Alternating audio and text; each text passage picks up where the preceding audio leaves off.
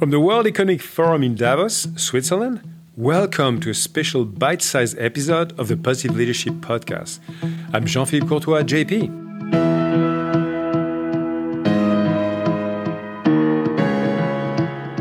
We hear a lot about how terrible the world is today, from the devastating impact of climate change to the coronavirus pandemic, the food crisis, and incoming inequality. For years, problems of this scale were left to governments and international organizations to solve.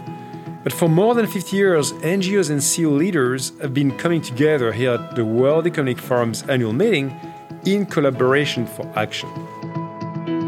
For so many of us who don't know what Davos is, to mm. really experience firsthand, to sort of deconstruct the myth from the reality, I think is very important. And I don't know about you, Jean Philippe, but what I found here in the day and a half in Davos is it's truly about connection. It's about drawing it one another in, which I think is lovely. Hi, my name is Cheryl Dorsey. I am president of Echoing Green, a global nonprofit that supports emerging social entrepreneurs. Cheryl has spent over 20 years trying to mainstream the role of transformational social change leaders and to make the field of social innovation as inclusive as possible. An African American woman who has served in two US presidential administrations, she is president of Echoing Green that has invested over $50 million to help more than 800 change makers kickstart their ideas. She has launched so many things that have made a difference in the world, investing intellectual as well as financial capital, and really putting so much into her leadership position. It is really a huge privilege and honor to have her on the podcast. Jean Philippe, I am so honored and happy to be with you. Um, I should tell you that my mother was a French teacher, um, and, and, my name means, as you know, dear in yes, French. So yeah. thank you so much for having me. I feel like we're old friends already. and thank you for such a wonderful, perfect French pronunciation of my first name. First time ever. Usually people call me JP. So that's wonderful. So before diving into the work of Echoing Green, I'd like to talk to you about how you carved out your own path. I think you've uh, an incredible pedigree, a medical degree from Harvard Medical School, a master's in public policy from Harvard Kennedy School, and many more. You could have chosen to pursue a very lucrative career, uh, and yet you choose to follow a path of social justice and social innovation.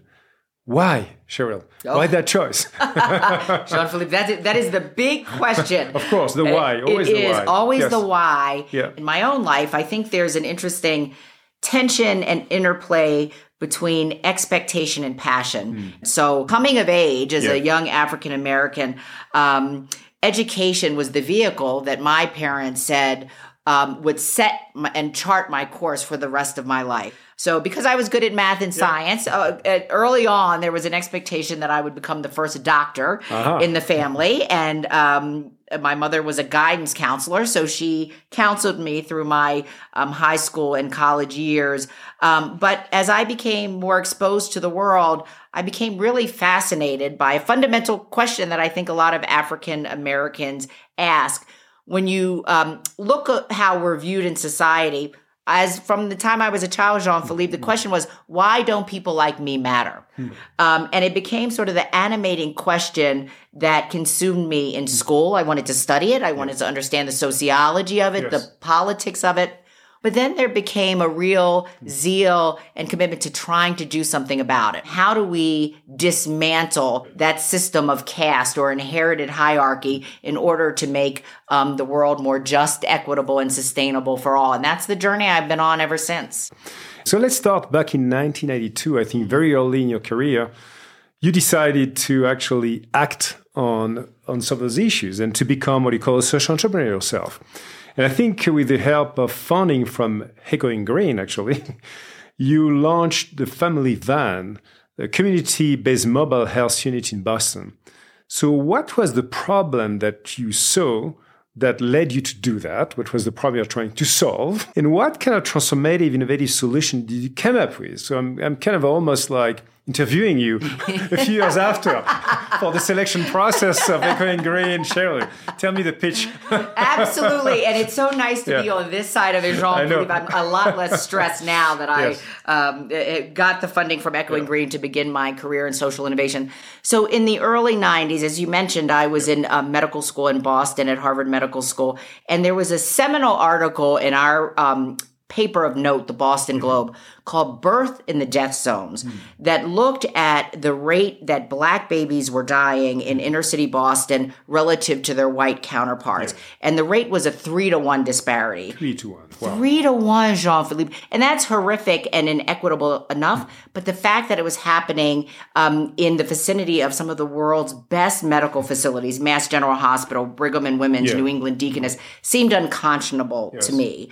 So, um, many ways social innovation is what is that problem that you cannot turn away from? What it, what is your problem to own? You yes. want to talk about an ownership yeah, society. We should say what is your problem? Yeah. what is that thing you will bleed for the hill you will yes. die on? And for me it was looking at women who could have been my sister my cousin my best friend and thinking of what might it mean to have to bury your baby before the first year of life. And again it was something that um, was a calling. I couldn't turn away from it. So I was fortunate to um, link arms with the woman who would become one of my dearest friends, my mentors, Nancy Oriol, mm-hmm. who was an obstetric anesthesiologist who was equally moved as an African American woman by this issue. And we agreed to figure out what we could do. And I think our trans formative solution you can tick off in three ways. At the time, many people were not talking about cultural competency in medical yeah. care, right? Yeah, yeah, so, how do we get underneath medical disparity? So, I think that was one innovation.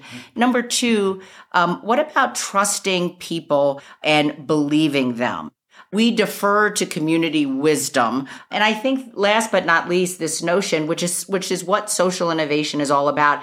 How do you blur boundaries and bring together different sectors, academia, business, civil society yeah. in a way that creates new and shared public value? And in many ways, Nancy and I saw ourselves as the bridge between the assets um, of Harvard Medical School yeah. and Harvard University, yeah. and the community, which had another set of assets, but there was not enough crosstalk. So I together. think yeah. that connective tissue is one of the innovations that we brought to bear through the Family Van. Wonderful. I think I would uh, I would bet on you again twenty years after. Thank you.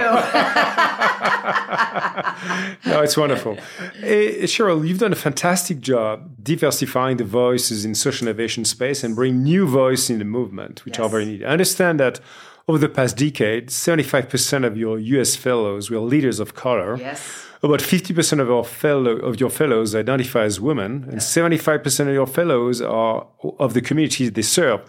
How did you make that happen to get it going in a way that is more natural and, and gives more opportunities again for all all all communities that should be represented? So the first thing I'll say is that Echoing Green is unique relative to some of our other social innovation counterparts uh, in that at its very founding, it was founded at the nexus of social justice and social innovation. Yeah. So built into our DNA was this notion of justice and really going after structural inequities. The second thing I will say um, is that we have worked um, very hard to be a fellow first community. We are by four of our fellows. I am an Echoing Green fellow who is now on staff of Echoing Green. We have board members who mm. are Echoing Green fellows, and they are our greatest um, source of accountability and oversight. And I think that makes us a dynamic, committed um, community that's really focused on equity and inclusion. Um, and then the last thing is we believe deeply in proximate talent and next generation leadership. We believe they know better than we do. Of so, course. in inviting them in, if they can make their case to us, we will defer always to this talent. We're also lucky that now with the community of 800 or so fellows, they're our best ambassadors. There's such bright spots and yeah, sticky yeah. Jean Philippe. They're bringing in the referral. Exactly. Yeah, um, I also think we have spent 30 years now building last mile distribution mm. channels into communities so we get these yes. um, early stage leaders.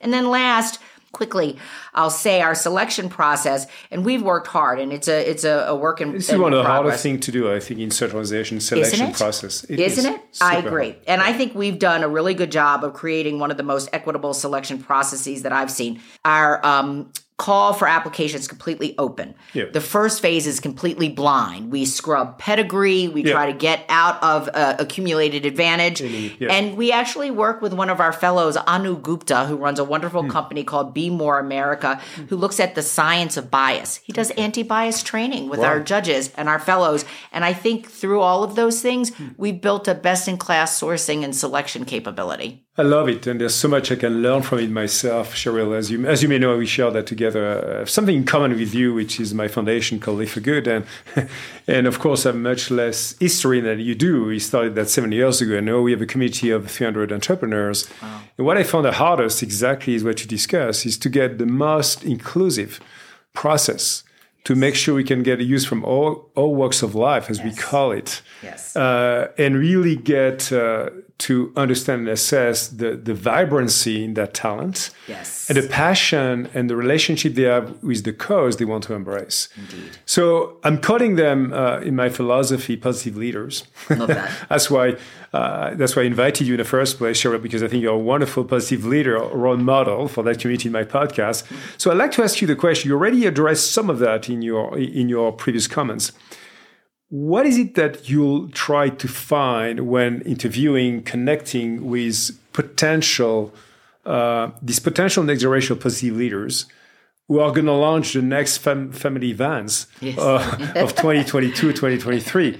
What is it that you are looking for into that that those towns? We have leadership qualities that we look for, yep. and then looking at the business planner proposal, we heavily weight the leadership qualities leadership and higher. All, okay, way higher, way higher. Okay, um, yeah. and I'm in, with you actually. Oh, good. I'm so glad. Yes, I'm with you. leadership first. And yes. there's some, you know, we see thousands of business plans every year, Jean Philippe, and you get very good at pattern recognition. And even though these social entrepreneurs work all over the world in many different um, categories of change, they have some sort of common um, characteristics. One is, and you you know this because you've talked about it, the role of passion. It's that catalytic fuel um, that keeps us going every single day and protects us um, when all of the knocks come.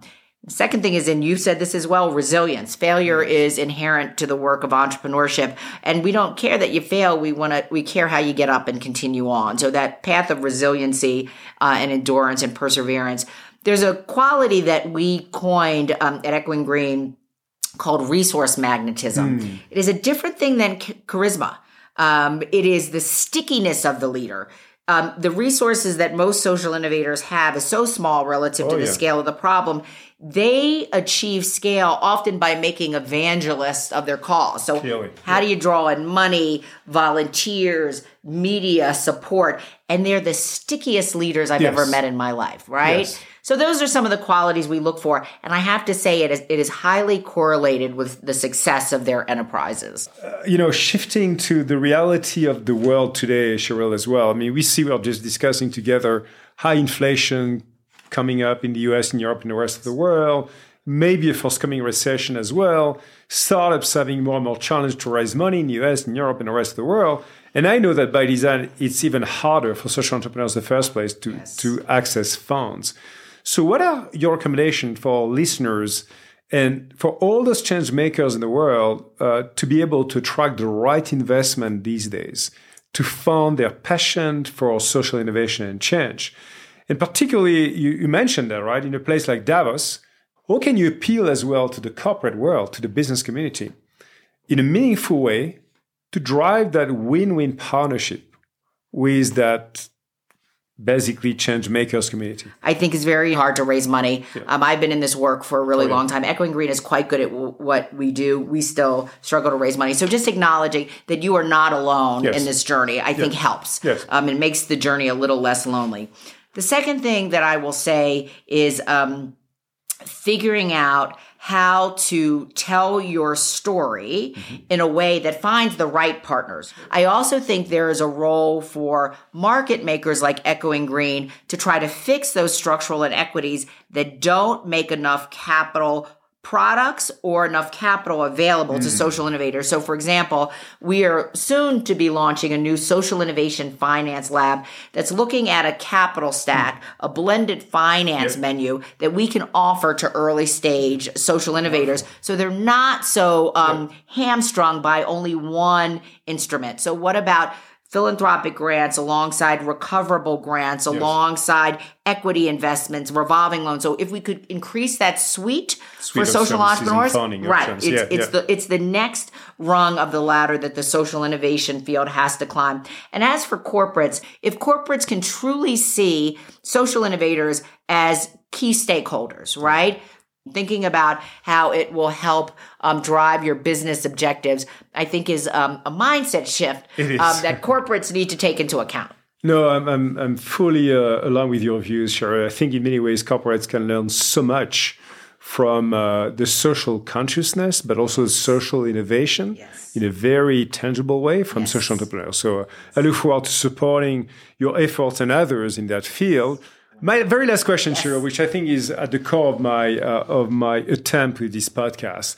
What are your special powers that enable you to unlock the potential of so many change makers around the world? What are those powers oh that goodness. you can share with all of our listeners? Oh my goodness! oh, what, what a final question, Jean Philippe. But but thank you. My superpower is I am a cultural translator. So mm. what does that mean? Um, and again, if you looked at my business card, you would see that I was a doctor. You would see that I'm a nonprofit executive. But no, I'm I'm really a cultural translator. So I'm a, a, a an African American woman who grew up in a Jewish neighborhood in Baltimore, Maryland, one of the first neighborhoods in my city hmm. to desegregate and allow my parents to buy a home. So I grew up celebrating Christmas, but equally celebrating Hanukkah with of my course. Bubby and Zadie, yeah, right? Yeah, yeah, I also played violin in the high school orchestra and spent my afternoons playing Bach, Vivaldi, but running home at the advent of the creation of rap and hip hop. So I was listening to Sugarhill Gang, Run DMC, and it was my, I was obsessed yeah. and it was my life, but um, it was important to me to hold both of these yeah. together. And then last but not least, I spent um, as an undergraduate and as a graduate student, um, ha- was afforded the opportunity to go to Harvard University, one of the most important academic institutions in the world. And I spent my mornings there, but would often cross the railroad tracks to go over into communities in Boston um, to be in community. And I have to say, I felt equally comfortable in both.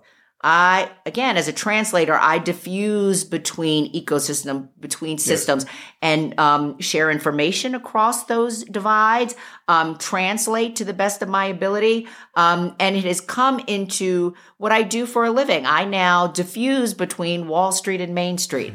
And again, that level of comfort and facility I hope is bridging some divides and allowing resources to flow more equitably. Um, and I think that's why I've come into the world of social innovation. Um, and I think that's why I'm good at it because I just have this particular skill set. And I think it's a wonderful and noble calling. And um, I'll look forward to passing the baton to folks who are more energetic, younger, and smarter. Um, but I feel like at the end of the day, I ran the race as best I could. Well, it's been fantastic. It's been such a pleasure to meet with you, Cheryl. And as you just talked about this uh, very special power you have as a cultural translator, it made me think about the powers of positive leadership because I've been trying to shape nine powers, but I think I may need to add a tenth one, cultural translator, now in my mix because you made it very unique, very special. And I think there's so much truth in what you said. Being someone able to capture the, the, the, the insights, the insights as well, the, the, the, the inner innovation of different communities, different people coming together, different stakeholders to out innovate yes. and out innovate for the benefits of the people. So it's been a deep, deep pleasure, Cheryl. And I look forward to partnering with you as well, Echoing Green, to continue and, and get your entrepreneurs to achieve more for the benefits of all. Thank you so much. Thank you. You've been listening to the Positive Leadership Podcast with me, Jean Philippe Courtois, JP. If you have enjoyed this episode, then leave us a rating and subscribe now wherever you get your podcast. Goodbye.